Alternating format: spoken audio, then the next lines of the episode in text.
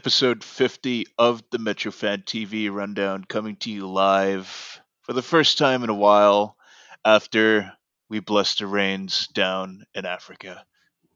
And by Africa, I mean Harrison, New Jersey. It's Lance and Juan only here this morning slash evening because Fernando has been called away the parts unknown once more. When will he return? It's anybody's guess. But in the meantime, Juan Escalante, how are you today, sir? I bless the rains down in Harrison. it's gonna take some time before we get through this rain delay. Actually, on second thought, go all, you all you all go home. I'm okay, Lance. How are you? Uh, it's it's good that you, it's good that you survived that uh, biblical flood that hit northern New Jersey um, a couple of weeks ago because of a hurricane haunt hurricane Henri, as we say.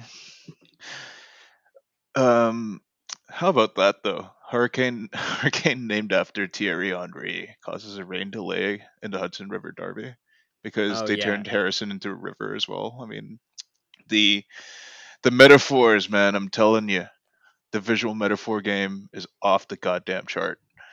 next one on the way. I didn't. They're not putting them in, in alphabetical order. So the next one is Hurricane Anelka, and like, oh no. oh yeah, that one's really gonna dump a lot of rain. That one's really gonna yeah, dump a lot of rain on you, huh?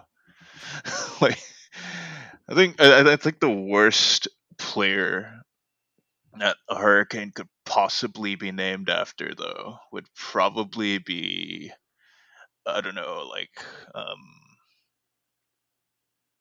I was gonna to think of say like of like problematic French soccer players, and maybe like Hurricane Benzema. You've got Hurricane Ribery. Hurricane Domenech would just be Hurricane, yeah, Hur- Hurricane Domenech would send all the Virgos into the river. Like all the all, right. all all the people who drown would only be Virgos. right. But I was, I was gonna say, like, I think I was trying to imagine like what Hurricane Paolo, like as in Paolo Di Canio, would look like. Oh my gosh. And uh, well, let's just say uh, there are some things that are better left under the uh, le- better left as bits on a podcast yes. that nobody listens to, folks. Let's I'll not just- will I'll this just- into existence. No. Yes. um, so let's recap uh, everything that's happened since uh, we last had our meltdown on this episode. Um, also, congratulations to us for finally hitting a half century of podcast episodes after like three years. Uh, that's what a lot of hiatuses would do to you folks. So, uh, um, yeah, I didn't actually think we'd make it this far. And now that we've made it this far, I don't actually know where to go or what to do. So let's just babble like a bunch of idiots, like we usually do. yeah, do. you know, it's it's uh, it's called Metrofan TV, but it is a podcast because uh, what is content is all kinds of things now. Yeah, exactly. It's it, it, You- it's You can watch TV on your phone. You can watch TV on your computer. Uh, this is this is also TV. We could upload this to YouTube, and it's TV.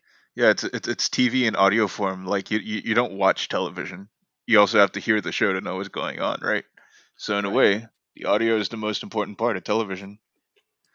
Um, that being said, uh, let's see. We last left off, I think, before the game against Columbus Crew.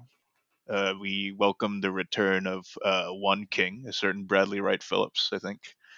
Uh, and this was the first win the team pulled out in, I think it was at least seven, seven or eight games, right? I think we'd gone without a win before then, if I'm not mistaken. That seems to be the number that sticks out in my head.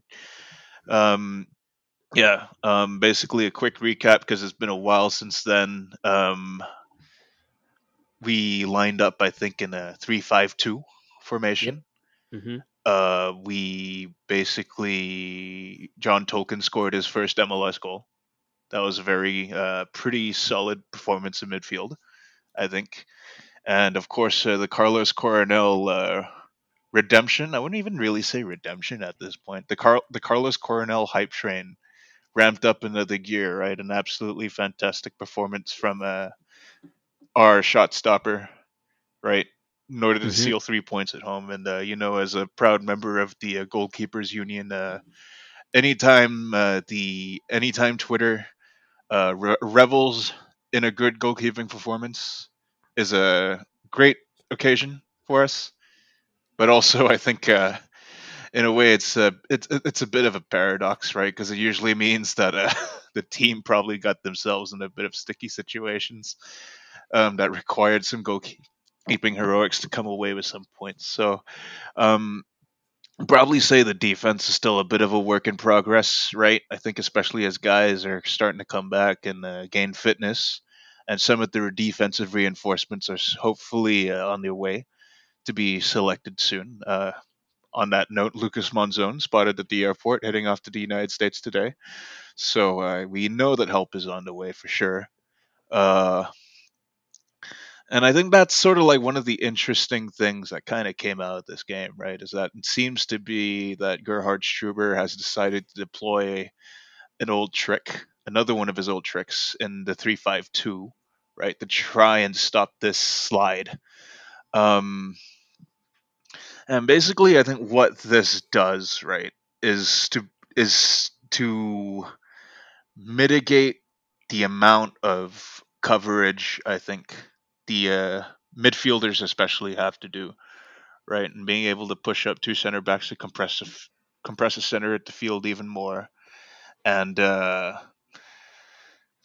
and basically, yeah, I mean, basically reduce the amount of space between the diamond in midfield, which had kind of been spluttering recently, partially due to the fact that I think, uh, you know, I think fatigue is starting to set in some of our um, midfielders, right? Not going to basically be able to cover the same amount of ground as they maybe would through this really tough summer window, game to game.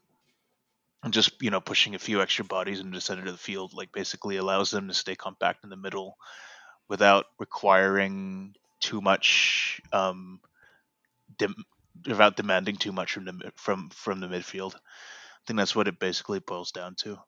Um, any any observations on your end, I suppose, for this?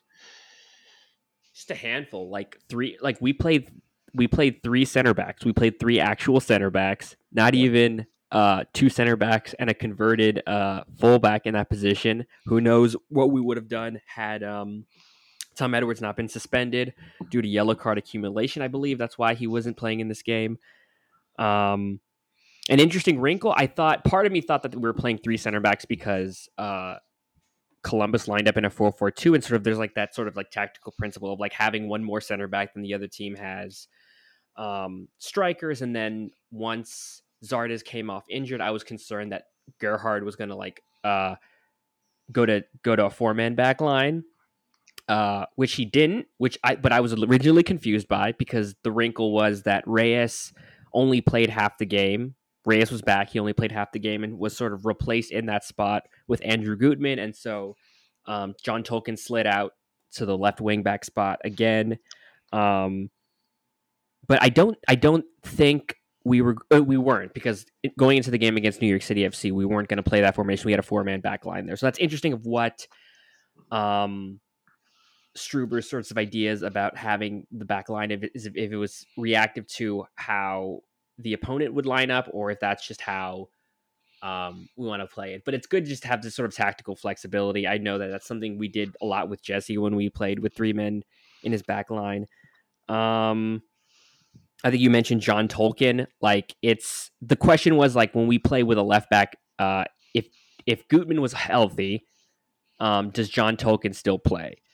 and it sounds like yes, he does still play, but plays in midfield, which we have seen him do at the RB two level. Yeah. Um, and he has played really well at US. And he has played really well. It's just yeah. like it's with with him. It just feels like he's just a good soccer player. Like it's not even just like of just like just because he's left footed, but like he's just a very smart player. He he's very confident. He's very calm on the ball. He know he has really great delivery.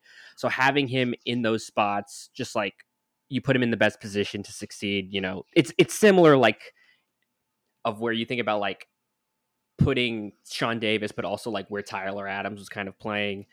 Um, but with Tolkin, it's like the opposite of Tyler Adams, where it's like he's uh, we don't know where exact like the whole hype train about Tyler Adams playing as a right back, but uh, just because you can doesn't mean you should. Yeah, exactly. Like, uh, you know, you could definitely tell that because of his uh, attributes. I think that Ty was much definitely always best suited to be like a midfield, a midfield Yeah. destroyer type. You know, like a like a very modern advanced destroyer in some roles. You know, I think in in some ways.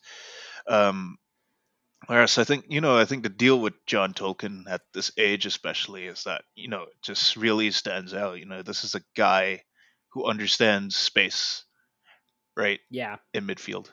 And basically, what that means is, is that he's always putting himself in a position to receive a pass, move it along, and then move into the spaces that open up as he helps to distribute the ball. And that's how he advances the ball, right? You saw that a lot in USL, the way he'd like spread the play and and push up the field, right?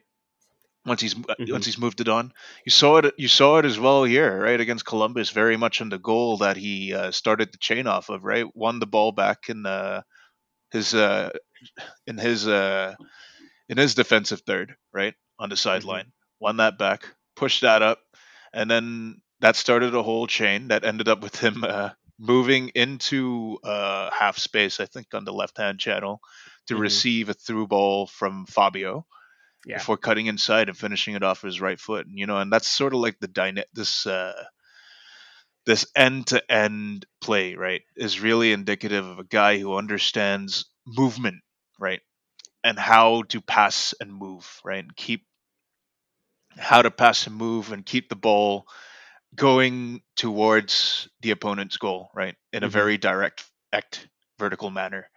And that's where we kind of emphasize, right? Verticality is not always about playing the long ball. It's Mhm. about playing the ball up the field as quickly as possible.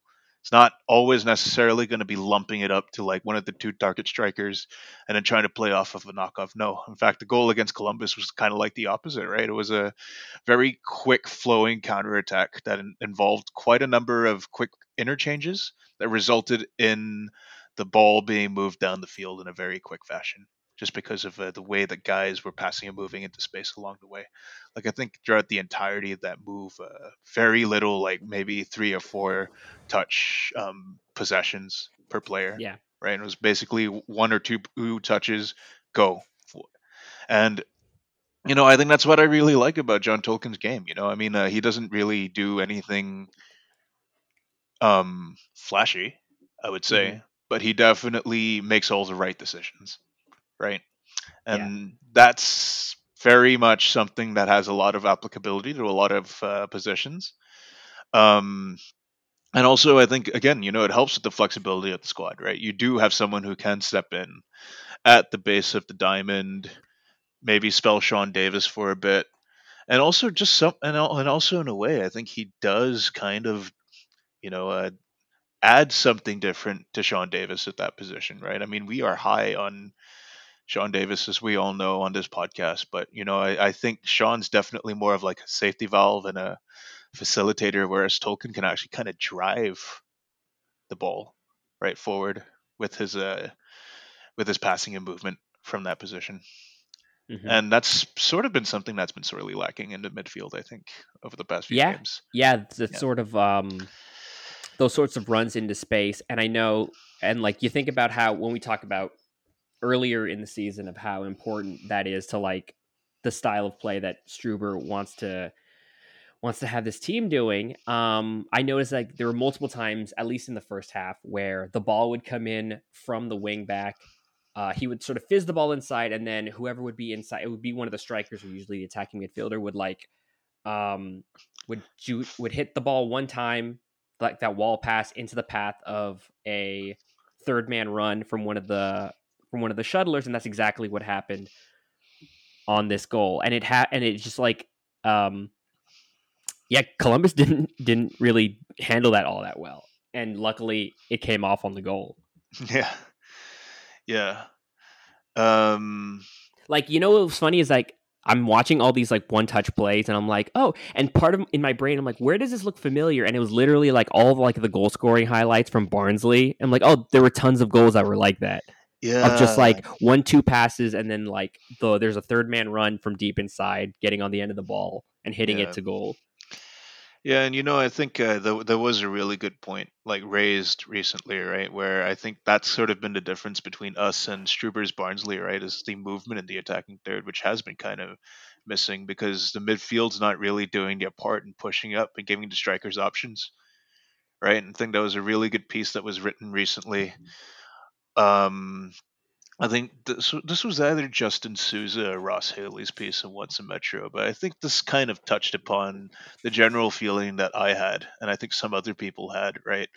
That it's not really the forwards that are kind of uh, responsible for this malaise. It's actually really the midfield that's kind of been the uh, the weak link in this squad, right? Because I think you go back and review the video, Fabio is winning quite a number of deals. Uh, Klimala is kind of but but when Fabio wins the deals, the only other option that he has on top of him more often than not is Patrick Klimala, mm-hmm. right? And when you're basically going two versus a whole back line in a vertical style of play, like that's a it's a really hard position to work from, right? And right, so I think um, one of the things that been underdiagnosed in a way was the fact that you know our midfielders, our Carm- Carmona, Clark, Caceres, uh, et cetera, et cetera. Your, Drew, your word, yeah, et cetera, et cetera. Hadn't really been pushing up forward to give options, right? To overwhelm that back line. And now I think um, this is where we mentioned the defensive, um, the defensive, you know, shuff, the, the shortage at center back, right, as possibly being a factor in this because our midfielders are being a bit cautious about the fact that we have a pretty makeshift back line.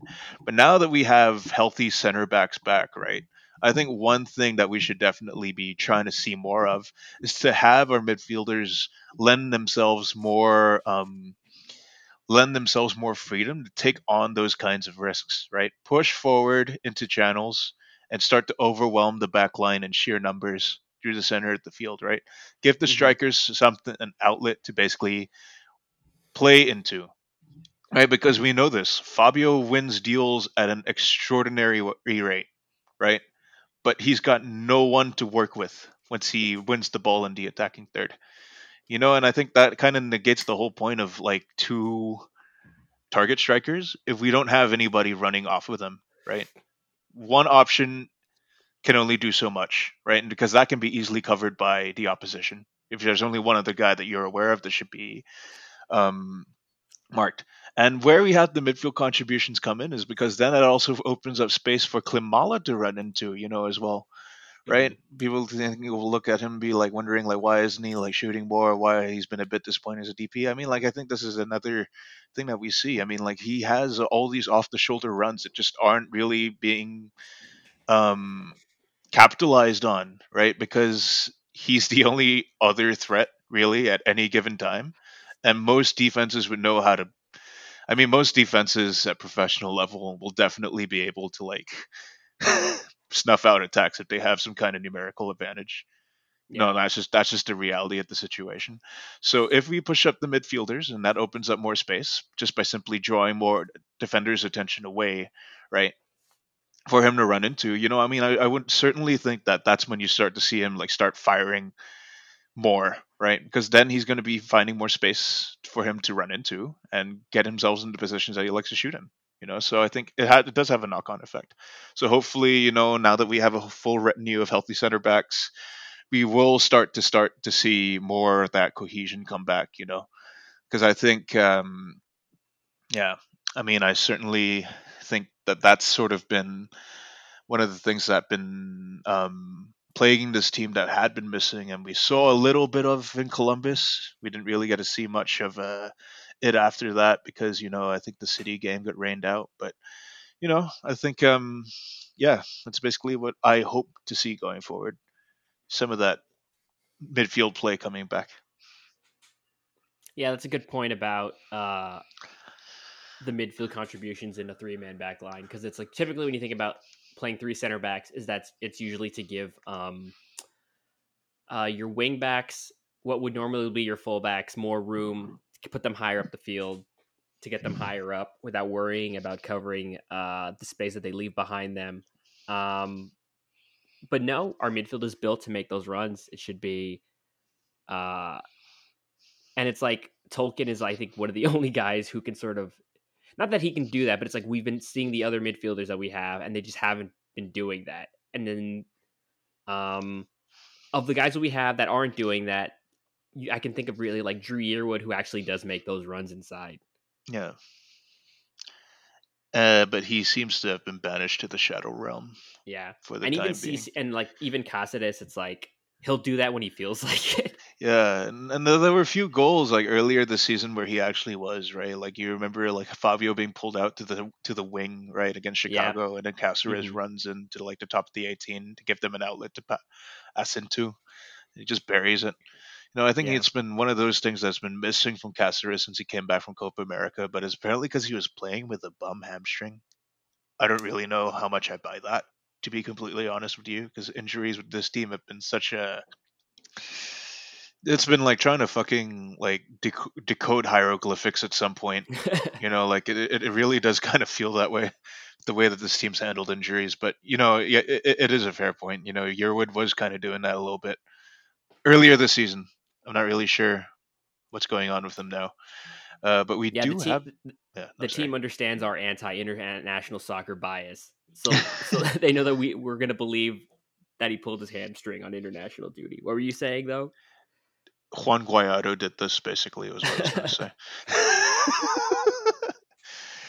the fucking gusanos. Juan Guaido is the official doctor of the Venezuelan.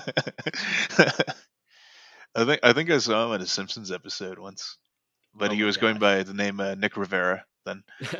Uh, yeah, I think that kind of does it for Columbus. I think for yeah, me, I think if I have some other notes, I think we talked about Klimala again, but I think it's weird to watch Klimala because it's like he's extremely active, and it, the stat sheet might not show it, but he's like always involved, even if he's not directly on the score sheet or on the Yeah. stat sheet. It's very strange to watch, but it's like he's making those runs, he's doing what he can. It's just like it's a it like in a lot of ways he does pass the eye test. It's just you know, especially if you compare him to like the other stri You know, we like when Barlow comes in, it's a different kind of player that's coming in, and you know you compare the two, and you would much rather have Clayball on on on the field as opposed to what um we expect Tom Barlow to do. yeah, Um, if Yeah. let's say, I, I think. Oh, another thing is Royer came back. Royer was back as a second half sub, and I thought he looked really sharp. He looked really fresh. We've talked a lot about what his contributions can be.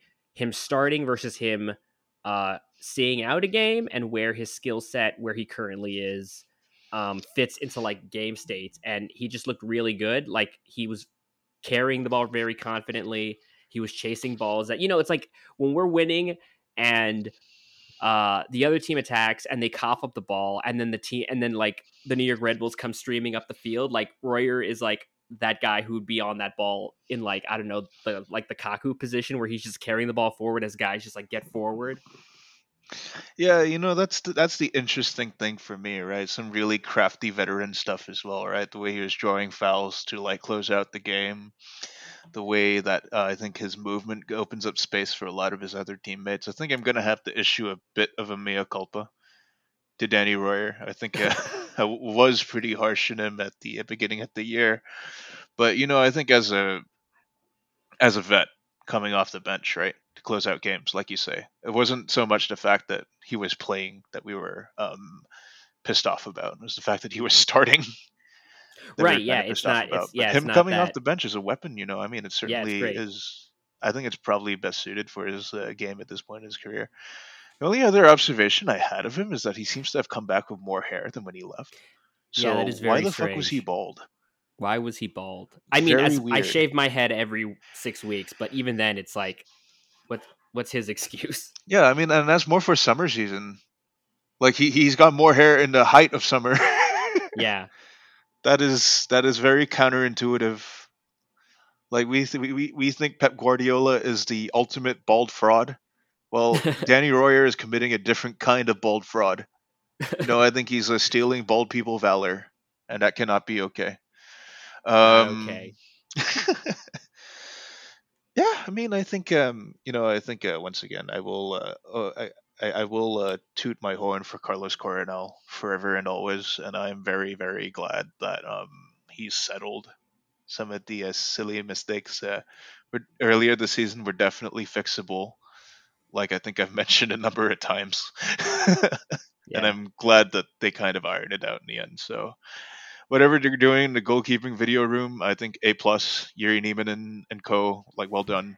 I think uh, definitely uh, the way he's played uh, over this last few games, you know, it's definitely I think reaffirmed a lot of faith that the organization. Can I ask something about? Can I yeah. ask something about Coronel? That might be it's like a very goalkeeper specific thing. Yeah. So he doesn't seem like a yeller, and in the way that like not that he doesn't communicate with the back his back line like he's always doing that but he like luis robles yelled a lot like very like angry style yelling and he doesn't and coronel does not seem to be that kind of guy. Did you is that is that am i right or is it well this is where i kind of diss oliver kahn a little bit because i think uh, the um it, it really colored a lot the way that people think goalkeepers should be communicating with their back lines right and the very basis of organizing the back line should be to get the message across as quickly and as simply as possible to your defenders, right? There are like I think uh, there's a pool of like eight or ten words, right, that you have to learn in order to communicate with your goalkeeper, in order to communicate with your defenses at any given time, right? So in that sense, the uh, lexicon is kind of a, you know, there is a standardized lexicon that defenders and goalkeepers use to communicate with each other. Like for example, I think the most famous, the most prominent example that people would be aware of would be the term "away," right? Which you may have been heard screaming at corners, which basically means that um, the goalkeeper's not coming off his line; it's up to his defenders to uh, deal with it. So when you hear "away," you know as a center back that I have to go for the ball because my keeper's not coming out for it. So going back to the point about communication, um, you know, the basis of communication is on these words, right? But then do some goalkeepers like to go above and beyond that by just giving their defenders like a balking every time they make, every time they make an error or something. Mm-hmm. And that's mm-hmm. sort of been like um, this has already been colored because like I think a lot of uh, goalkeepers in the 90s especially people who would watch it growing up in TV were kind of famous for doing this like giving uh, you know credence to the stereotype of the mad goalkeeper right And I've always kind of thought that that kind of stuff is actually really unnecessary because it's kind of extra. You know what I mean? Like mm-hmm. you don't you don't actually need to like scream at your defenders like every time. You know? And the thing is that like nowadays especially like players aren't really going to be responding quite as well to that kind of stuff because especially if you're like a relatively youngish goalkeeper like Carlos Coronel, right? You don't have like the ethos of a Champions League winning or like World Cup winning goalkeeper, uh, Oliver Kahn, whatever, backing you up, right? Sorry, uh, yeah. so it's different styles for sure, but one is not necessarily better than the other because the basis of communication is basically just predicated on getting the bare minimum of what the bare minimum of instructions to your backline, like across, you know. And of course, I think there are some roles in the locker room that kind of define it as well. Sometimes, uh, sometimes goalkeepers like to take a more charge in doing that, especially more experienced keepers. But then sometimes uh, they're more than happy to let the backline organize themselves, and they just give like instructions to like uh, you know markup here and there. It's very it's very give and take. I can't really comment on that aspect of it because I don't really know what the locker room dynamic is between the goalkeeper and the uh, defenders, what they've agreed amongst themselves. But you know, I think um, it just basically shows to me that Coronel prefers like a much calmer like communication style than you would uh, typically see. And as long as like uh, the instructions are understood by the back line and they manage to work together as a unit, like I think uh, it's definitely not the worst thing in the world. Mm-hmm. I know, like Pat Pat Dewan had pointed it out, like after the, his save on Gyasi Zardes, which was fantastic, by the way. Like mm. I thought he was gonna go, I thought Zardes was gonna shoot for the, you know, he's gonna open up his hips and shoot to the far corner. Nope. Uh, Coronel guesses right and sort of smothers it going across his body. Fantastic save. But then the ball goes out and he just goes up to like this is what Pat pointed out that he goes up to the defenders and kind of just puts his arm around their shoulders, like, all right, guys, I got this. Let's not do that again. Uh, whereas like Luis Robles would like yell at guys, which he's free to do. It's just like there's just different styles of doing these things. Yeah, exactly. I think uh, you know it, it. Really just depends on the personality of the goalkeeper, and you know I think you can tell that Coronel's like quite a pretty jovial dude, based on his uh, post match interviews and the like, and the way that he's been spotted around the locker room. I mean, like you know, I think Luis is a was also the team captain, so I guess he kind of had some credence to yell at guys if he felt like it. But yeah, again, it's down to the temperament and the style, the temperament and the personality of the goalkeeper. Some guys just don't like to yell at their at their defenders because they like to keep it cordial, you know. Yeah. So yeah, I mean, one of those things that are I guess like uh, lets you know about the personalities of your players a little bit more, but I don't really think it's a factor that it's it's more of an interesting tidbit than it is like a you know like a like a game changing or like game defining like thing. It's just more of a nice little window into the minds of the of the of your players. Yeah. Um yeah, I think that kind of does it for like actual soccer that was played by this team. yeah, I think so. I think the only other points I had was that uh, Amaya was not good, and Amro for like the third straight game like died, and we had to replace him with Mandela Egbo. he went to the Red Sea. You have to understand. He he just he had, he had a plane to catch to the Mediterranean. Oh right, yeah. he had to soothe his he had to soothe his uh his ankles. Yeah. In the waters of the Red Sea. And you know what? Good on him for doing that because if that's the kind of shit that you have to deal with, I would fuck off to the Mediterranean as well. like I like the rain in Harrison that day, man. Oh my god! Like I saw, I saw the photos, I saw the videos. I was like, oh Jesus. Yeah, it was not great. It was it was uh at least during the Miami game, it was uh the rain was not bad as we were coming out of the stadium, but this time it just got it just got it just got really bad and it just Yeah, I mean it was a hurricane. right? It was hurricane rain bands. Like that's not fun. That's Yeah. That's uh, so some people like getting like like their cars were getting were stalling and shit. I'm like, oh fuck. Yeah, the whole like the whole street that the, the the path train crosses over in Harrison was just like flooded, and we all had to go the other way.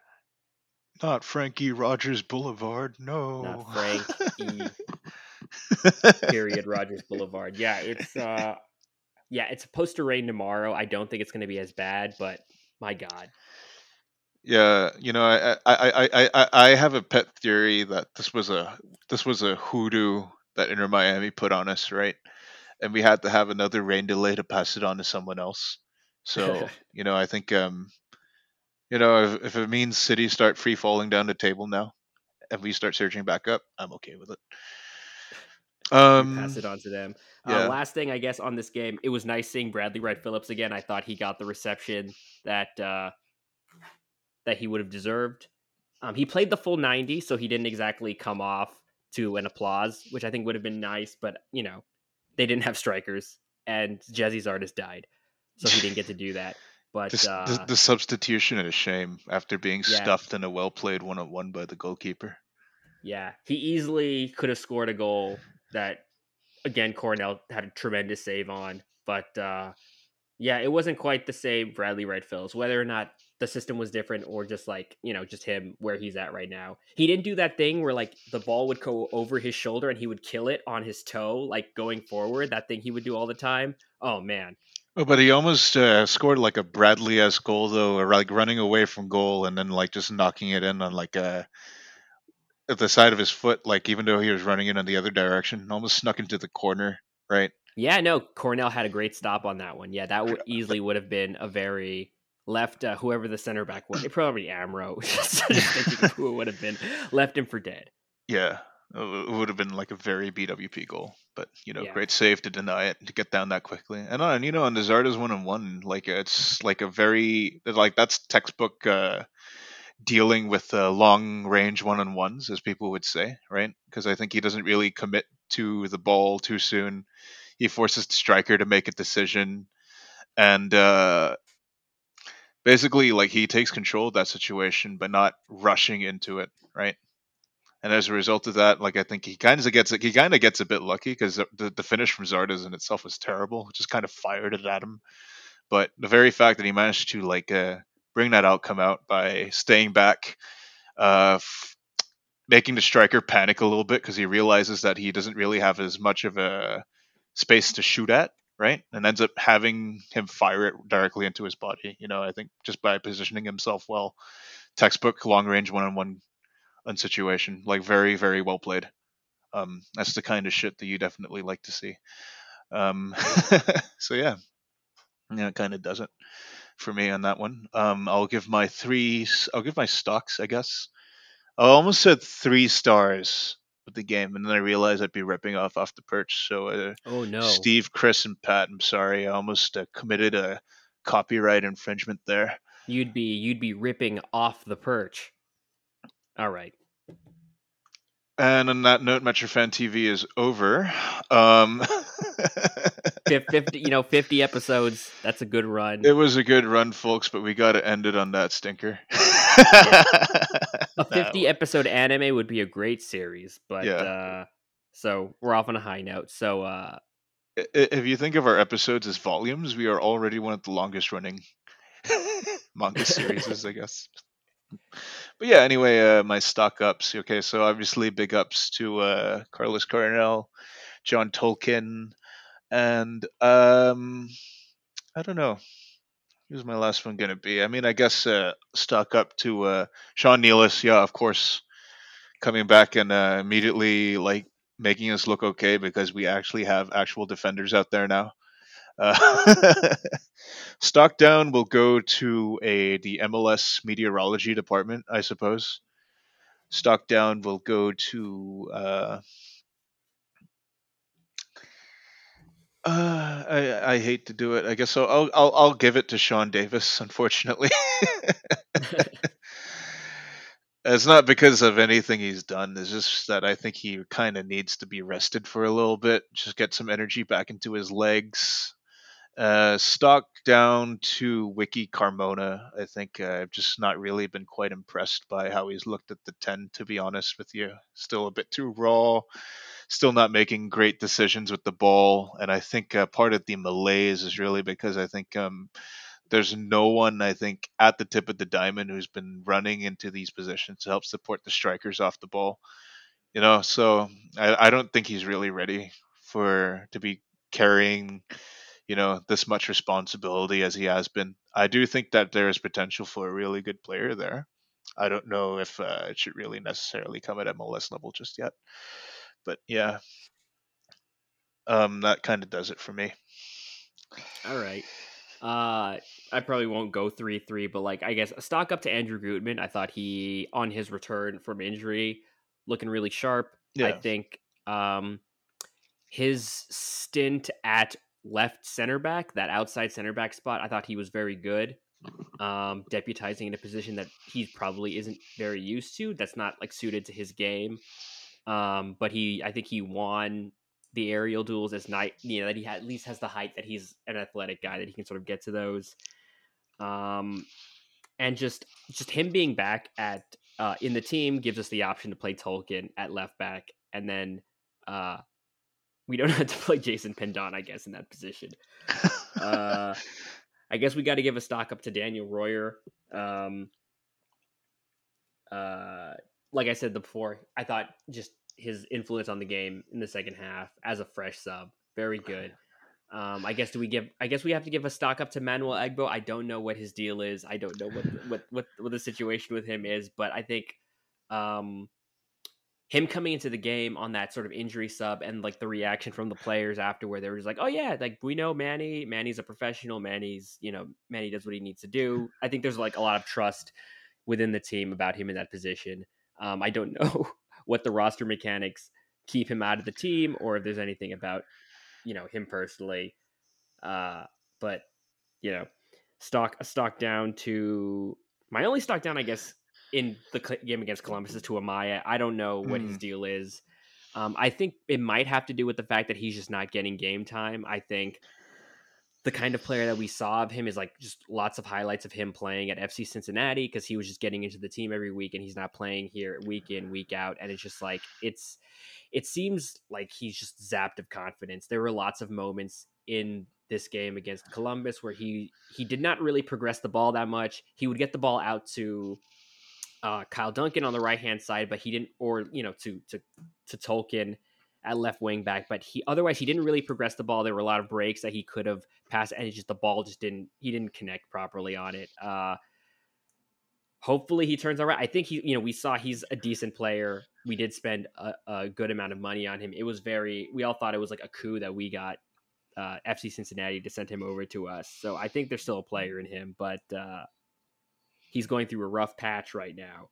Um, he needs a run of games, I think. Really, yeah, I, I think mean, he needs like... a run of games. I think, and I think Caden Clark has basically run out of organs that he could lose and still be alive. That would let uh, Frankie Amaya get into games. Uh, kind of one of the victims of some weird week to week personnel decisions, I think.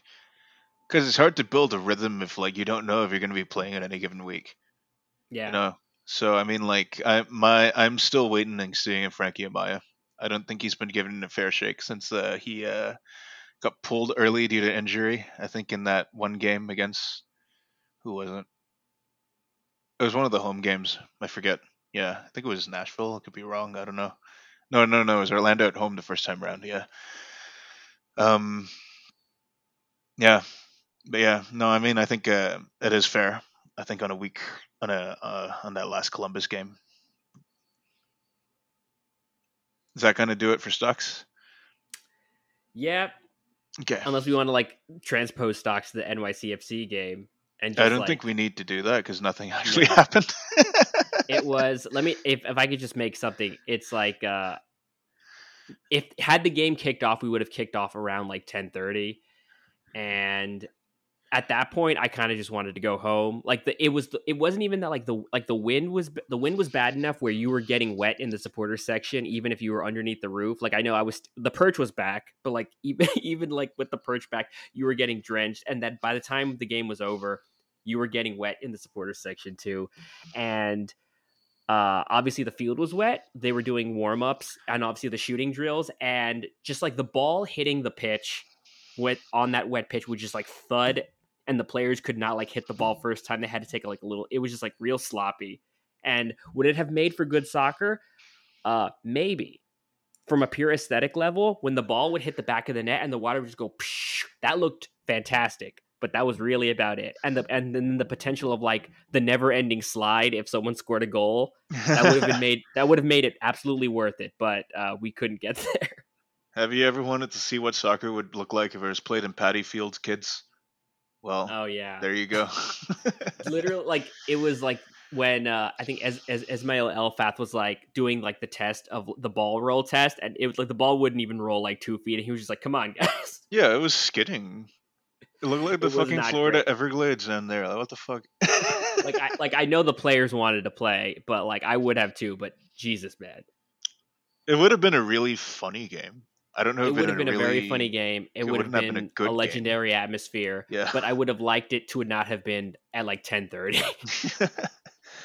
I think like, we can all as a hurricane was approaching. I think we can all agree with that, right? yeah. uh, um, I was just kind of glad that I could kind of chill at home, eat my breakfast, like refresh for funny memes and shit. But that's basically about it.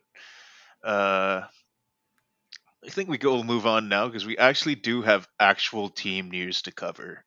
Shock yes. horror. We actually have a transfer rumor at this stage. A certain Issiar Dramé, formerly of the Lyon Academy, last seen playing for Donetsk, uh, by Donetsk, not Shakhtar I mean Donetsk, Shakhtar, different... not Shakhtar. I mean Olimpik Donetsk. There is another team in Donetsk, believe it or not.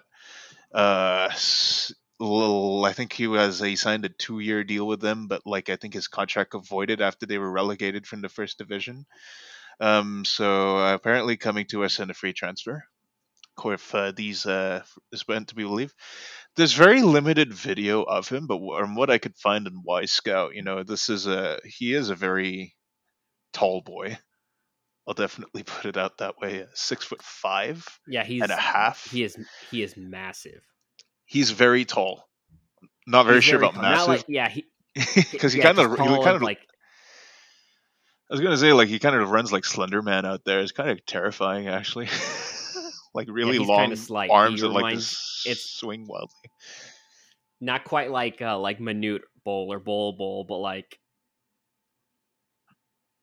skinny guy. Definitely, yeah, like gangly, right? Is the word that we would use. Definitely, um, like seeing him go down into a tackle. I mean, like he has to fold half his body before he even stretches his legs out, which is kind of like, dude, like you, you remember backyard sports, right? You know, he he Yeah. reminds me of Ernie Steele a lot. Just like seventy percent legs, skinny as fuck, and like probably gonna like fold in half just to like get down to the ground. You know, it's very it's a it's a bit strange. there are pictures of I'm looking at pictures of him right now in training, and he's like wearing three quarter pants, but they go they stop above his knee. Yeah, like and and and th- th- th- those aren't even like like shorts, right? Like those are just normal people like joggers. Those are supposed to go over your knees. Yeah. um, I will say though, I mean, I think uh, you can see the fit because uh, he is capable of putting out like a pretty decent like line splitting pass from the back line, right? I think uh, quite composed on the ball, likes to dribble forward with it, and completes uh, dribbles at a pretty decent rate. So, you know, at least the on ball ability is there. Especially, I think uh, what you expect from uh, our center backs as well is it'll be taking a more active role and like playing playing the ball, like set, like in terms of just bringing it up the field and also like playing vertically, right? Too with the pa- the passing out the back. You know, I think from that sense there is a fit. There was also moments where it looked like uh, Olimpik Donetsk kind of played like a three li- three three man back line. So Mm. I think that's another key criteria, right? Someone who can f- slot in and from like four or five man backline configurations, while also being able to be like act as like a facilitator. So, you know, I think I can see the fit. There are definitely, um, I'm definitely not as high on him as Lucas Monzon, who, but you know, I think uh, you know if this is going to be like say our third or fourth option on the depth chart for next season, I think like uh, we could certainly do a lot worse. I could think that I, this kind of has squad player like written all over it. hmm So you know, I mean, wouldn't be the worst piece of business to bring in someone like that in a free, and then just have him play rotation games. Yeah, I mean, I think waits to yeah, be I seen. guess it's, a difference between I guess like having someone who has like who comes in with obvious pedigree but hasn't really shown it at the professional level. Like this guy, Leon. The Leon Academy is low key one of the best academies in Europe, and he also Yeah. trained at the the Clairefontaine school, which is Yeah. like like every great like half of all the great French soccer players for the past like 30 years have trained there. That's like Yeah. where the French national team kind of builds up its youth ranks. Um, but yeah, he was playing in the sec. What was it? The second or third division? Not the second. I don't know if Olimpik Donetsk plays in the first or second division or not. Um, I just assume that they don't actually play in Donetsk because Shakhtar does not play in Donetsk because of the war, and they've been playing in Kiev or something like that. Um, yeah, but, um, about uh, that. yeah. Uh, but then you contrast him to Lucas Monzon, who, you know, I don't know. Danubio is like known for its academy, but at the same time, it's like, you know, the fact that it's not Europe, you know, you kind of think about where uh, guys end up and just like the relative like strength of like the the Uruguayan league. But at the same time, like Monzon looks like a player, but we don't know. We don't know. yeah, because we, we haven't seen him play yet, basically. But you know, I, I mean, like, he's going to be here soon. I think his his his IG story shows him about to board a plane. Yeah. So yeah, yeah, he's saying goodbyes at the uh, airport in Montevideo, I presume. yes, Uh, yeah. Um, I, I almost forgot what the capital of Uruguay was for a while there. What's the only city that you can name in, in Uruguay? Uh, would be the Uh, the. Peñarol, the city, the city of Nacional. Uh, Higgins! Oh no, that's Chile. Damn. oh, how dare you, sir? well, how dare how dare you mention that coastline stealing country? Horrible, horrible. Um, yeah. So I don't know. I mean, I think uh, you know, I think uh, I think you know, I think uh, this seems like a 2022 signing. I wouldn't be surprised if it's the case where like uh, it comes to the first team and they loan him down to Red Bull too for a bit. Oh yeah, definitely. Um, Especially with Monzon coming in. yeah, Mon- Monzon definitely looks seems like more that he'd just step into the first team immediately. On the topic of weird first team developments, Youba Diarra was spotted in training for the first Yes. time in like since like April, right? We we, The we man act- lives. it's like it's like capturing Bigfoot on camera. Like holy shit, like he lives. And then he tweeted he tweeted that post. yeah, So we're just like, man, this is actually happening, huh? like, I will say, you know, I mean, like, assuming he stays healthy, um, me, me, just even saying that out loud feels a bit improbable. But you know, if he if he stays healthy, right? I mean, like, look, we need a defensive midfielder. Like Right. Sean, Sean Davis is basically dying at this point, right? Yeah. Being trotted out for like ninety minutes every match. Um, I'm curious if he comes in and do we pl- like like just hypothetically he comes back and it's like do we play the diamond with him or do we play him as sort of the pivot in the the three man with the three man the wing back formation? Um No, I think either way, like he's he he's meant to be that midfielder at the base of di- at the base, right? Like he is a ball winning deep. He is a ball winning defensive midfielder, and uh, no matter which configuration uh, we play in, I do expect that he will form like sort of like you know the the the foundation of that midfield, right? Wins the ball, drives it forward, and then lets everybody like go forward with him. Because I mean, he did show against Kansas City, right? He is capable of like covering a ton of ground, winning the ball back, and then playing it forward with like a line splitting pass. You know, like he's got that ability to him. It's just that his his body fails him consistently. It's such a tragedy. he has glass bones and paper. Yeah. he he waits until his uh, heart attacks put him puts put put him to sleep at night. You know, like like come on now, like It would be it would be so funny if like his first game back would be like MLS Cup final. oh my god. just And he shit. he, he he scores the winning goal like Matt Conji and gets injured. you know, it would be it would be like I forget who scored the goal, but it was like uh or no, I think it was Jason Cundy in in the uh in the Premier League where he like he slide tackles but the ball comes off his foot and goes into the goal. yeah, and he gets injured on the same play. Like, the- the- Yes. That's that itself is worth a hat trick. Just a completed crunchy slide tackle, you injure yourself, but it's a goal in a cup final. yeah, and, and the team's dogpiling him as he's like holding his ankle or something. He's like, no, no, no, god damn it. Elevate my leg first. It would be like Rice, Rice. the most Youba Diarra season possible. But yeah, you know, I mean, uh, if if if it's true and he's really back, hey, welcome back, Youba. Where have you been? Like, holy shit! Li- like a new signing. Like a new signing, exactly. Uh, can you believe it?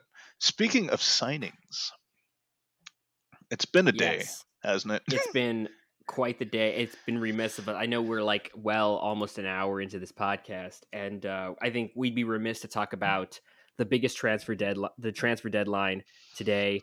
Um, what would have been August Friday, August twenty seventh, and of course we are talking about the earth shattering transfer that everyone's been talking about today, and that is, as we all know, the transfer of. Liam Scales from Shamrock Rovers to Celtic Football Club. Congratulations, Liam. It's a big deal for a young Irish talent to play at a club like Celtic. Uh, for it's a grand old team to play for. Yeah, I mean, a grand dude. old team, be dad. I mean, Big Ange is doing business up there, eh? Absolutely. My Furuhashi kit's coming in the mail, so kind of excited about that. Hell yeah. Uh, Ballon d'Or winner, Yeah, Kyogo Furuhashi. You heard it here first in Metro Fan TV. Like Kyogo Furuhashi, he's gonna make like Mbappe look like shit. I'm telling you right now. It'll be like Mbap who? I think that's a Hanson song. I only know Kyogo. Kyogol, I should say. That's such a good hashtag, by the way. It's I mean, so good, man. basically writes itself. Um, in the spirit of ridiculous transfers, though, we do have a game for you guys. Believe it or not, we are going to play this thing called Fantasy GM. I am literally going to read all the players that you guys sent in a couple weeks ago. We are going to roll a dice to see what he will be signing with the team on, and it is up to Juan and I to decide whether or not we will take these players on these terms. So, will we be able to come up with a better transfer strategy with uh, through the powers of crowdsourcing and random number generation? Well, there's only one way to find out, right? So you kind of get the gist of it, right? If I, we're going to roll in this four-sided die, and uh, that's going to determine the contract terms, and then we are, it's up to us to uh, recall how much we remember of this player to see if you know it's worth taking him on these terms, right? We get the gist of it. Mm-hmm. All right, so let's begin. Patrick Haddad telling us to sign Giuseppe Baresi, and he will be Mm. available on a designated player contract. Wow. so, what do we know about Giuseppe Baresi? I mean, this is Franco's uh, brother. I mean, Giuseppe's definitely the more famous of the two, as everybody would know. I think uh, the other guy didn't really do so well. What happened to him again? I can't really remember. Something about retirement? That sounds kind of goofy. Like, imagine don't that. know. Anyway, um, yeah, so Giuseppe Baresi, if I recall, I think this is uh yeah, he played for Inter. I think he was sort of like Yes. uh one of those like sort of like good but not like great like players, like just a solidly career like Serie A Serie A guy in like the 80s, right? If I'm not mistaken. But Serie A at the time was like the best league in the world. So assuming that we're pulling him from that era, I mean like uh, a good Serie A player playing for a big team like Inter on a designated player contract. He is a midfielder, so you know, I mean, that is Defensive a position midfielder. that, that is a position in need. So I mean, if he's a designated player, it's, I'd say we take him. What do you think? I mean, a defensive midfielder from what's it called, 80s Serie A. That's that's rough and tumble. Yeah, That's like I'm pretty sure murder was allowed at that point, and he played like 400 games for Inter Milan at that time. I would, Yeah. and just like in the tradition of this club signing uh, more famous players, younger brothers or whatever, I think that's uh, that's the way to go. it would be pretty on brand for a strategy, huh? Yeah, you know, I think it is a good deal. Yeah, so we've signed Giuseppe Baresi on a designated player contract. Off to a great start, guys. I won't All check right. how old he is. That doesn't matter. yeah. I think he would have been like 20 something anyway, if we're assuming we're signing him from the 80s. Now, if we signed current Giuseppe Baresi on a designated In, a player man in his, contract. in his 60s, I don't know. Yeah, could he, unless could, he like unless he's in great shape and can probably still do a job, but who knows? I, I mean, like, that's. It, Are his lit- knees are the my question is are his knees more sturdy than Youba Diarra's knees? I was, I was, damn it, I was about to make the same joke. Oh, Look, I'm mean, this is a guy who plays in midfield who's 10 years older than King Kazu. So let's think about this for a bit. Let's think about this for a bit, you guys. Um, moving on to the next player from Rob Umbria, Poppy Jillo Boji. Now, that is a name I haven't heard in a very long time, and he was available Wow. on the league minimum. Would you believe it? this is a very Montreal impact signing, right? absolutely yes. this is Joey Saputo written all over it. So, what we recall from Papi Djilobodji, right? I think a legendary Chelsea bench player. Did not legendary, play a single league game for Chelsea. yes. The deepest of the depths. Like, I think, um, you know, I, I, is he still playing? That's the thing. Like, I don't actually know like what he's up to nowadays. Let's give this a quick look. So, where is He plays in, he currently plays in Turkey this would team be called Gaziantep. oh my god, he's 32 years old. Like, this would Wow. be a Montreal impact signing. This this is a very Montreal Impact sighting. Yeah, like like like like, like this is a, this would be like fucking what the Rod Fannies and the Rod Fannies and the uh oh yeah Victor Wanyama plays there right now doesn't he? Yeah.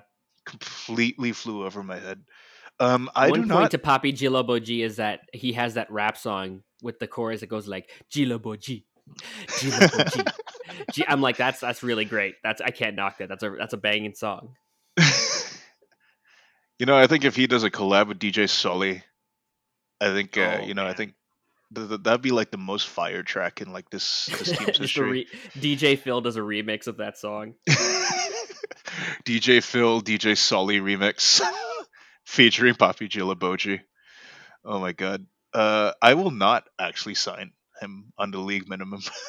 I'm sorry. No, I don't think so. If we're, I think uh, he's also six four. So I think if we're all if we're gonna get Issiar Drame, I think uh, we have a younger player, but in this in this mold. Yeah, exactly. As much as I want to defer to uh, former Werder Bremen players, no bias there or anything, right? Like no bias there.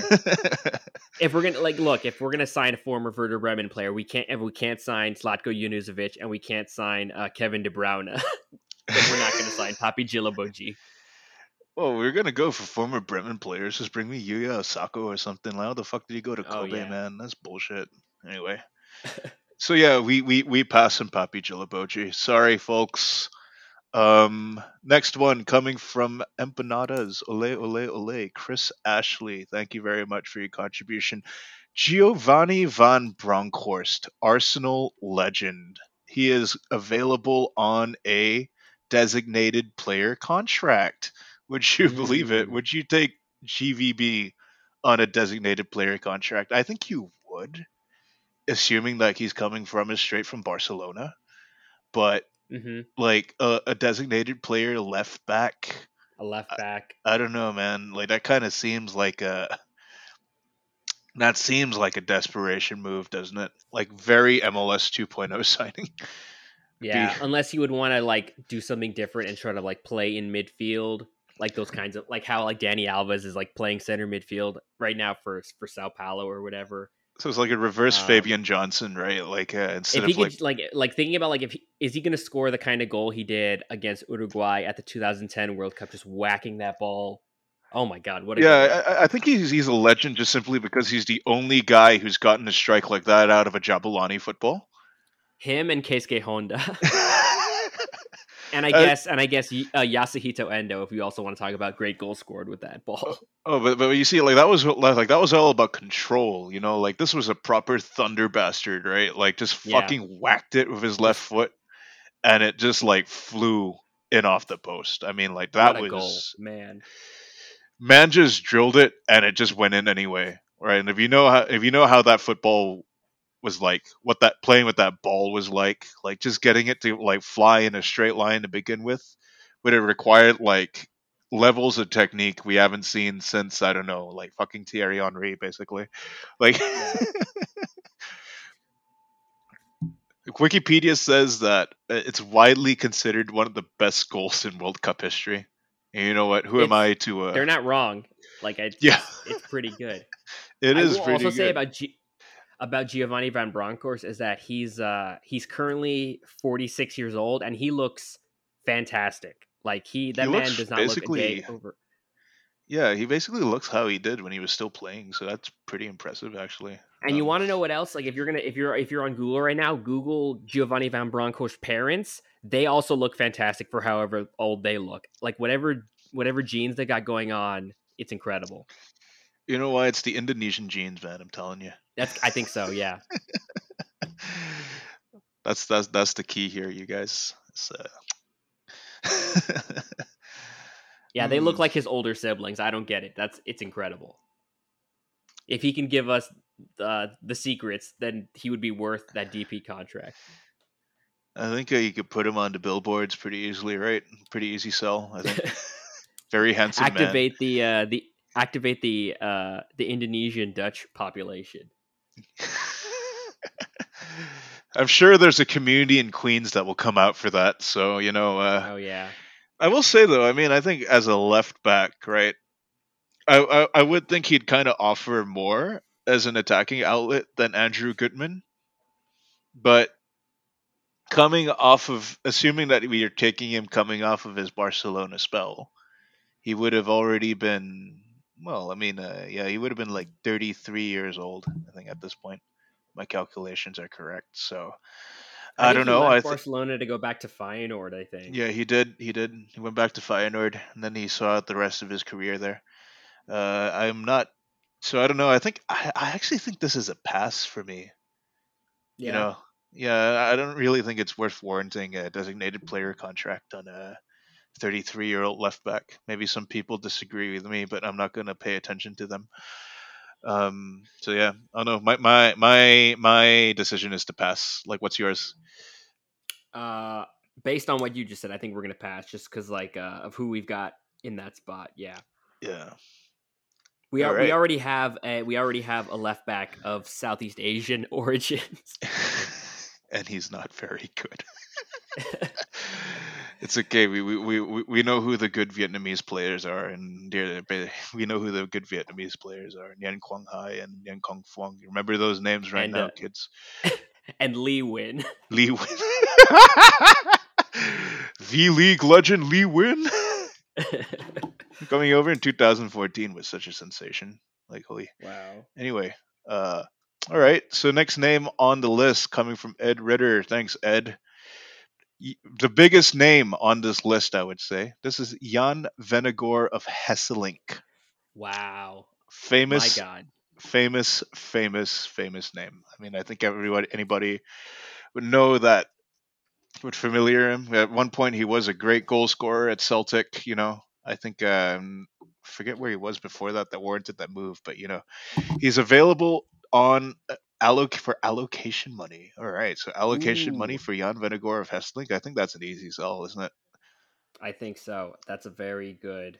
That is a really good deal. So I think I'd take it personally. I mean, like think so, memes too. Aside, he was a really good striker at one point. He was right? I a mean, really good player. Like I know he was like super tall. He was like six three. Um, but he was real. You watch his highlights, and it's not just him being a big man in the box. He was re- he made really great runs. Really, yeah, it was like Van goals. Nistelrooy basically. Yeah. Van Nistelrooy. Also, if you want to think about it, he was a bit. There was a bit of a uh, Kenny Cooper to him. yeah. The poaching. Yeah. Definitely. Back when Fox and the box strikers were kind of like uh, you know, like folk. But you know, I mean, like if I think about how this team wants to play, uh, you know, I think a big big presence up top like that who can also like uh play off the shoulder and run into space and score goals. I mean, like I think that's a pretty that'd be a pretty good get. Even if he were like on a TAM contract. I think even if you get him as like a 30 something year old coming out from Celtic. Yeah, I mean he would have been 32, but I mean Danny Royer's about 32 as well, so you know, I mean I'd make an exception for him for sure. Just also just to like see how uh the the, the club shop would print his jersey. they do the they do the pro Evo thing and just be like VO Hesselink, which I think would be really lame. But I remember Or his Hull Vennegoor across the top. Yeah, Ven- I know that. Yeah, Hull Hull had the whole thing on it was like a rainbow over his number. going over his like across his shoulder blades. Yeah. I gotta say, like, like that's still like one of my favorite Premier League kits. I think. Um, all right, next one on the list from John Perticaro. Thanks, John, for the contribution. John Wolyniec, Red Bull Two manager, is available on a designated player contract. I'm sorry, he's not worth that kind of money.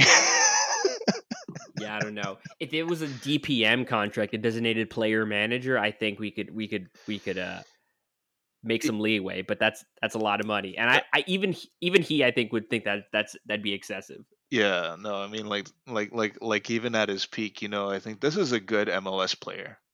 Like that, that that's really not what you're spending designated player level player. money on. So um yeah, I think this is a pretty solid pass for me, sadly. Um but I, I shouldn't slight him in any way. Um You're talking about Fordham's greatest ever soccer player. I'm sorry, Mr. Akista. Please don't please don't block us again. Please Don't don't, block block. Juan again. we worked so hard to free him. It'd be a shame. the all the all time leader in of Fordham. Uh, what was it? Goals, shots on goal, assists, and I think uh, I think I think every every uh, out every record that an outfield player can hold is held by John Wolyniec, and then every other record that a goalkeeper could hold was is held by Ryan Ryan. The Rams, man, I'm telling you. How about those Rams, though? Anyway, How uh, about those Rams? All right. Next name on the list is another one that will be familiar to people who watched the game in the mid 2000s. So good, they named him twice Eric Djemba-Djemba. Thank you, Eric Friedlander, for this contribution. Showing Eric solidarity, I see. Um, he's available on a designated player contract. Wow, this dice roller really just wants us to sign a fucking DP, huh? Yeah. This I is- regret this, to inform- this, came, this dice came from MLS. Oh wait, wait, wait! I'm looking at the source code right now, oh, and this dice is sponsored by the New York Red Bulls discussion group. Okay, well that explains a few things. Oh Uh, no. What a heel turn! First they steal our third host away from us for the podcast, and now they're demanding we sign a DP. Unbelievable, I tell you, unbelievable. But yeah, Eric Djemba-Djemba. Well, he's well known for the name and uh, being a allegedly a combative defensive midfielder. Um, I can I can tell you from firsthand that none of those things were true. I literally do not remember like anything of him in a Manchester United shirt other than like him coming on a few times. And this was like Yeah, I was gonna I was gonna defer to you because I'm like because I know you're the United fan because I know I know really nothing about him. like like this was a transition United squad as well, right? I mean, like I think Fergie and like 0304 which was trying to age out like a few was like trying to build a new generation of players that could take over for the uh, core that kind of ran the league in like the late 90s and early 2000s, right? Like Roy Keane. yeah, Keano like like Djemba-Djemba was one of the guys they brought in to try and uh, fill Keano's shoes, right? And the other guys were like people like uh, what's his name, uh, fucking Kleberson, Oh my god. who they tried to bring in to entice Ronaldinho to sign for Manchester United, by the way. So he was another one that was on that list. Um, Liam Miller was another midfielder that they brought in, but I, uh, you know, I think he wasn't really supposed to be for that, you know, that combative defensive midfielder role, and that kind of, kind of was a bit of a hole in the squad, right? Because Keane had left in pretty acrimonious circumstances earlier that year because of uh, the uh, explosive uh, interview and on MUTV. And it was a role that they didn't really fill until I think the 07 season when they brought Michael Carrick in from Spurs, and he didn't, and he wasn't really in the same mold. So yeah, I think uh, you know Djemba-Djemba was one of the guys he brought in to try and fill that basically, and it just never really took. Like always, kind of looked a bit overmatched off the pace, and really didn't really get a good run of games. And slightly, and he was uh, quietly shifted off the books. I think, I think one or two years into his uh, into his uh, one or two years into his stint, and we just kind of never heard from him again. I, I don't actually know where he went after that.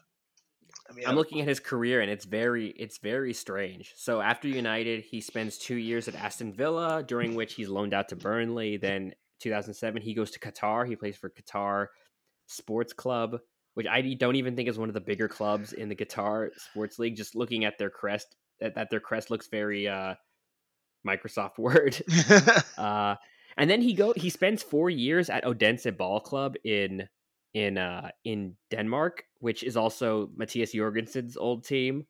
Uh, which is that's the long he's he plays like 102 league games there, so he had a good spell there. And then he goes to Hapoel Tel Aviv, and then he goes to Partizan Belgrade, and then he goes to Saint Mirren in Scotland, and then he goes to uh, blah, blah, blah, India to play for Chennai, and then he goes to Indonesia to play uh, for uh, uh, ba- what, Bhayangkara Football Club, or Persebaya. Persebaya, Yeah. Persebaya, and then uh, and then he went back to France.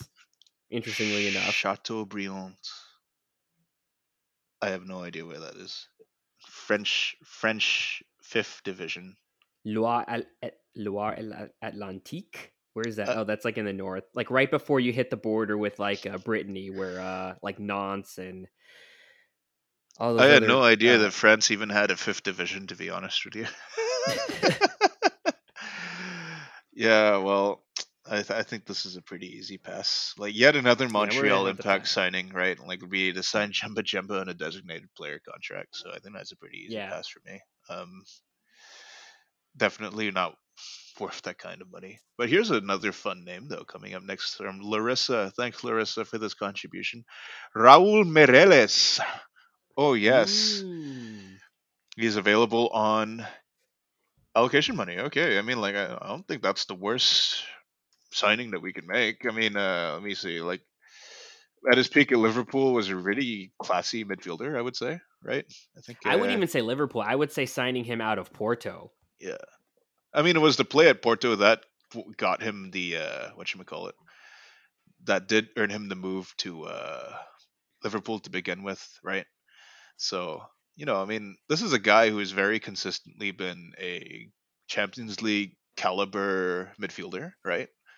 Mhm. Uh, I mean, during the uh, meme years under Kenny Dalglish at Liverpool, if I'm not mistaken, like this was like arguably one of their best players week in week out. Uh, so and then you know, I mean, cap for Portugal 73 times, and you know, I mean, as you know about the Portugal national team, this is a national side that has all the guys and none of the guys at the same time right? So if you're a notable guy on the Portuguese national team, you've probably been a stalwart for like ten years at any given time. so long as people you ha- remember you. George George Mendes is is your is your uh, is your agent, and uh, you've probably made him at least like seven million dollars yeah, in transfer fees. you are you are best friends of Joao Moutinho and Fabio Coentrao, who are Right. inexplicably still playing alongside you. and silently have all accumulated 60 caps together. Yeah, I say I say uh him at Porto because just be- before like as soon as he gets to Liverpool, that's when he starts going off the deep end with like dicking around with his hair and getting the the neck tattoos. So I think Yeah. getting him at Porto on what on allocation money, I think that's Yeah. a good deal. That's a great Getting deal. like A deep lying defensive midfielder can play the ball well. That would be like the kind of combination play that we've been missing, haven't we? Right? Like someone who can pull the strings like that. I, I definitely like would take him for allocation money on that deal. I don't know how likely it is, but definitely would. Yeah, I think that tells it. We'll we'll take it. Um, We'll so take it. next one, Juan Pablo Angel, yet another Met- Metro legend from Keith Brown. He's available for the league minimum. Well, I think that's. I don't so know. Do we sign? We'd have to sign him now on like a King Kazu deal. Like he just doesn't play, but he's just in the team every week. Yeah, he's there to be a glorified cheerleader. I mean, like if you manage to get like him from Aston Villa on the league minimum, like I am hitting fire like so hard right now that my screen basically is cracking right from the pressure that I'm applying on it. I mean, like everybody knows Juan Pablo Angel, right? Like even before he signed with the, the New York Red Bulls. I mean, like this is a guy who uh, very consistent goal scorer for a pretty decent mid-table Aston Villa side right? One of the better Colombian players of the mid 2000s when they were kind of in a bit of a down down years for their program as well. I would say. Oh yeah, if you put if you put Juan Pablo Angel on the current Colombian national team, like that's uh that's a World Cup caliber winning team Yeah. immediately. yeah. You know, I mean, like Angel and Falcao. I mean, like off the bench playing together. I mean, that's pretty good. 2010 era or no 2014 era James Rodriguez. Oh boy, We still had a. Can you imagine how sick that team would have been on like FIFA 12 when like pace ruled everything and you could just oh demolish God. everyone with like a front three of Falcao, Cuadrado, and Victor Ibarbo. Yeah. yeah. but no, I mean easy sell. I mean Juan Pablo Angel on a veteran on a on a, on a league minimum, like I'm I'm taking it. even even now, I mean, I guess it would be pretty funny to like have him be have him have a King Kazu type of deal, seeing as how we don't really care about the rest of the 2021 season anyway. So And we just give we give him the keys of the the, the, the Twitter account, so he just does his like weird inspirational copy posts. it's like A Rod's energy quote of the week. I used to follow Alex Rodriguez on Facebook, and he would like have the most cringy like shit. He, he like such a such bad vibes, dude, on his Facebook account. It's like A Rod's energy quote of the week, and it would be some bullshit from like I don't know, like fucking Gary Vaynerchuk or some bullshit. oh my Like, god. anyway, enough about that. I think I think I think we settled it. We will take it. So yeah. All right. Here's a name from mostly Bull NY, Jizz Hornkamp. Yes. Well, Okay. if you're listening to this at work, uh, I mean, if you're hearing this, why are you working on a weekend? I'm so sorry for you. Uh, so NSFW, I suppose. Um, designated player contract. I mean, this is a young, upcoming Dutch striker, right? I guess he has had a pretty good firing rate in the Eredivisie. 15 years ago, this would be a kind of move that everybody in Europe would be falling over themselves to make, right? I think, Young uh, man from Ajax, the Ajax Academy, from the AZ Alkmaar Academy. Yeah, now breaking through of Heerenveen and Den Bosch. And I mean, uh, you know, I mean, 20 goals and 35 appearances by the looks of it. That is a pretty decent rate for the you know, I guess this would be kind of like the closest thing to a modern MLS signing that we'd make, right? Like a designated player contract for a 23 year old who's uh, been solidly firing in goals in like the the, the mid table, right, of the Eredivisie.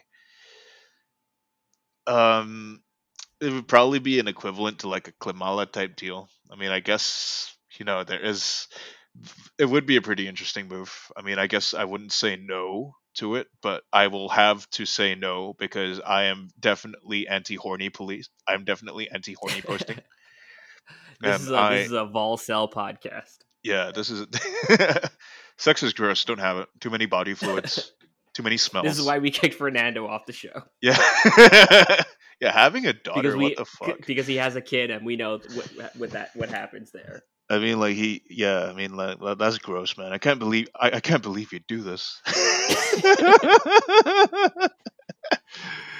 yeah. Anyway, body fluid and smells. That's a no go for me. Uh, yeah. So I don't know. I mean, like in a vacuum, I take it but because uh, we'd have to call the horny police, I'd have to say no. It's just Sorry. like I don't, I don't want to like just to know how we team, how this team plays, and how we want the strikers to be kind of all action. I just don't want like Steve Cangelosi to be like, like just making his presence felt all over the field.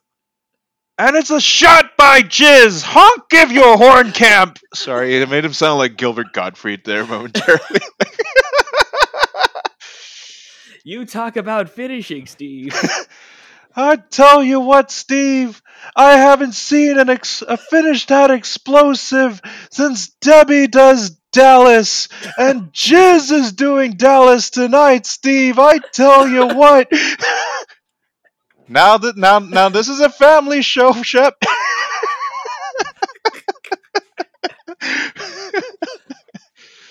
uh. He goes around the horn camp. Stop. I'm so sorry. oh man. Uh yeah, so that's a pass for me. yeah, let's not. We're just not. Also, he's Dutch. Let's let's we're not going to Yeah, yeah. We, we we we do not acknowledge the existence of the Netherlands on this podcast. Rounding out this bit, Tyler, Leo Stolz, millennial burnout icon Leo Stolz. Yes. He's available for the league average. I say we take it. but I feel like we'd be holding him hostage at that point, right? Because he kind of yeah, hates I, soccer. I, I, I, don't even know. Well, I mean, he. I don't think he wants to play professionally. I, uh, I by chance uh, looked him up. I found him on LinkedIn, and he looks. He works for some like sports marketing agency and like strategy and business development. Like, okay, he went. He went to grad school. He got his master's in science and like some like fake business school degree and he's living in like Switzerland now. Um, and he, I know, I only know that he still plays soccer because he like his his company has like a fi- like a five aside team that he plays on, and I've so like I can upload uh, his highlights if you want, like Leo Stolz, uh, goals and skills, Despacito, twenty twenty one. Welcome to uh, Nukatel Shamaksh uh, futsal. Right. so he doesn't have to play for the Red Bulls, but uh, me and the guys are uh, are gonna play in a five, I think, in a seven-a-side league. Uh, so if he wants to play in that, he wants to come over to the United States and play for our team, he's more than welcome to.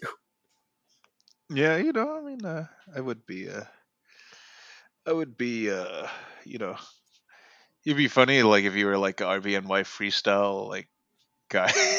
just goes around the boulevard doing like hippie uppies and shit. But I don't know. He seems like he's a lot happier nowadays, right? So who am I to infringe on a guy's happiness if he doesn't want to be here? You know. So you know, I mean, maybe a reasonable deal, I suppose. But you know, I mean, like I'm not going to infringe on the guy's uh, vibes. He definitely It'd seems be like funny if like if like we just sold his uh we gave away his discovery rights to like a team that doesn't exist anymore.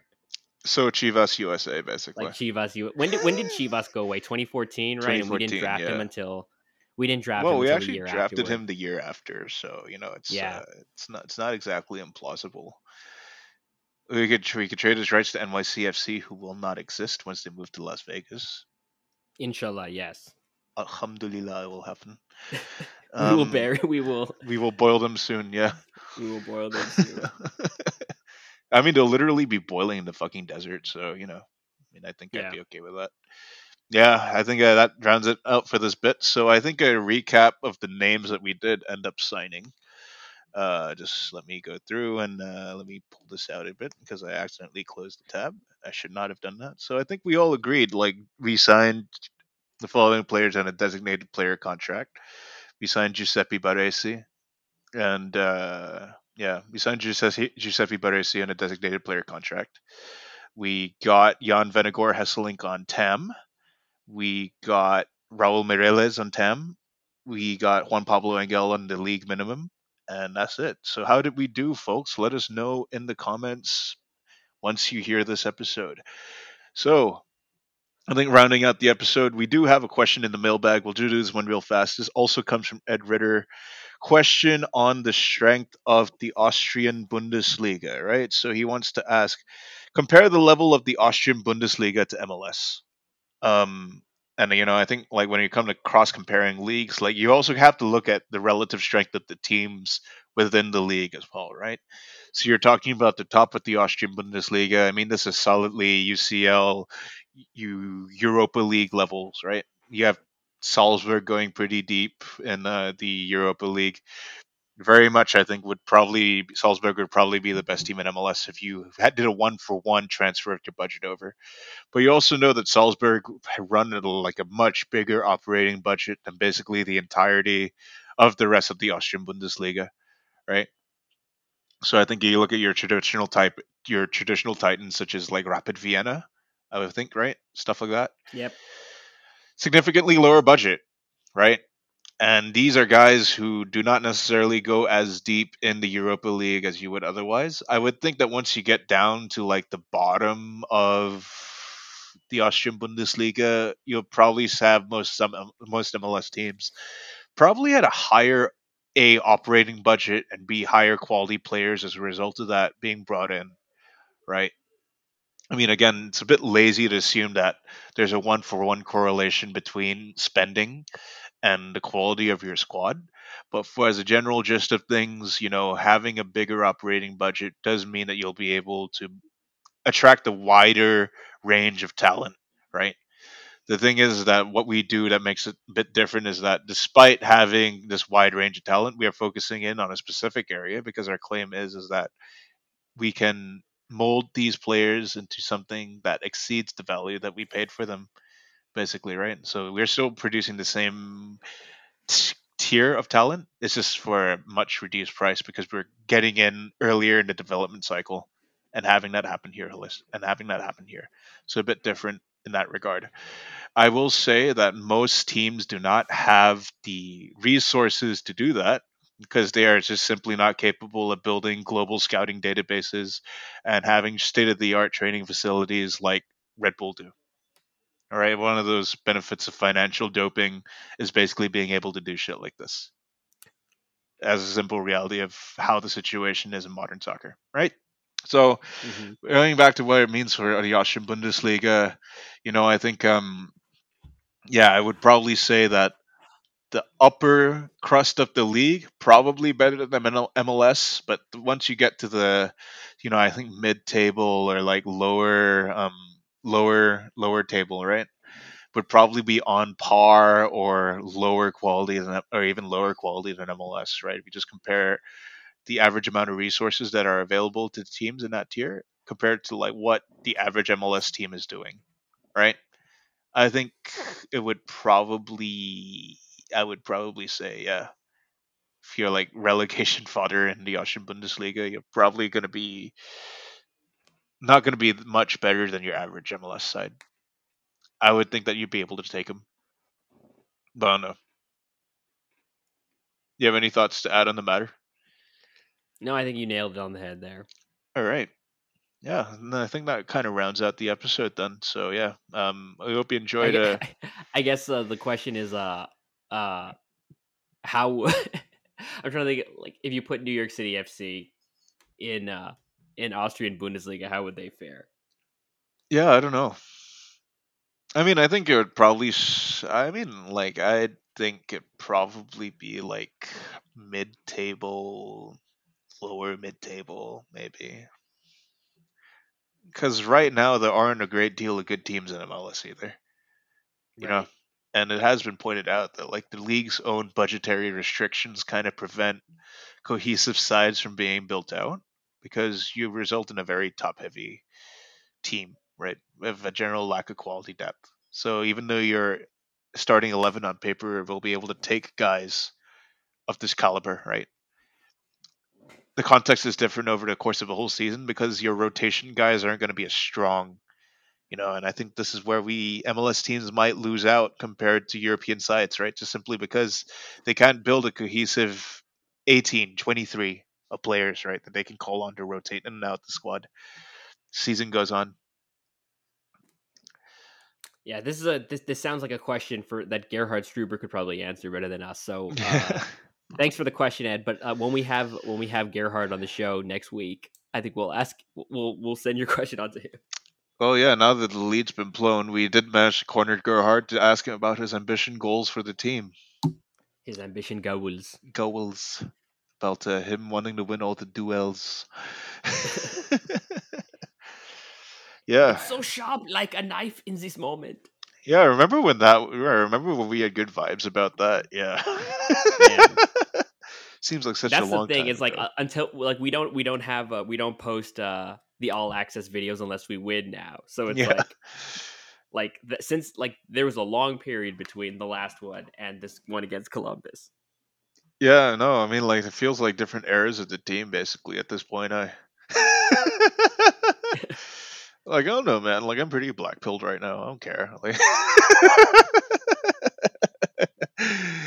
yeah. So anyway, uh, Chicago Fire come to visit us. Um, I would say black pilled actually. I think that's being a bit unfair, but you know, I mean, uh, whatever happens for the rest of 2021 happens. So, you know, I just hope they get it right. You know, if I get to enjoy the team, play soccer, and have some beers, I'm okay with it. All I can really ask for at this point. Anyway, like uh, no matter what, I am a fan of the New York Red Bulls. I'm So- a fan of the New York Red Bulls. Yes. On that note, we are a fan of we are we are the fan of the New York Red Bulls. Yes. We are the Metro fans TV of the New York Red Bulls. Something like that. I don't know. Uh, wha- wha- with a- yeah, wha- what the fuck am I saying? I don't know anymore. Uh, on that note, Metrofan TV is saying peace. Thank you, Juan, for your time this evening. I am You got it. I am losing my ability to form sentences, so it's a good time for me to end this episode. Kickoff is at hopefully 6 p.m. on Saturday evening against Chicago Fire. Will we be interrupted by rain again? Who knows? Find out this weekend on Dragon Ball Z. Metrofan TV saying peace. Good night. Bye bye. Have fun. Good night. Bye.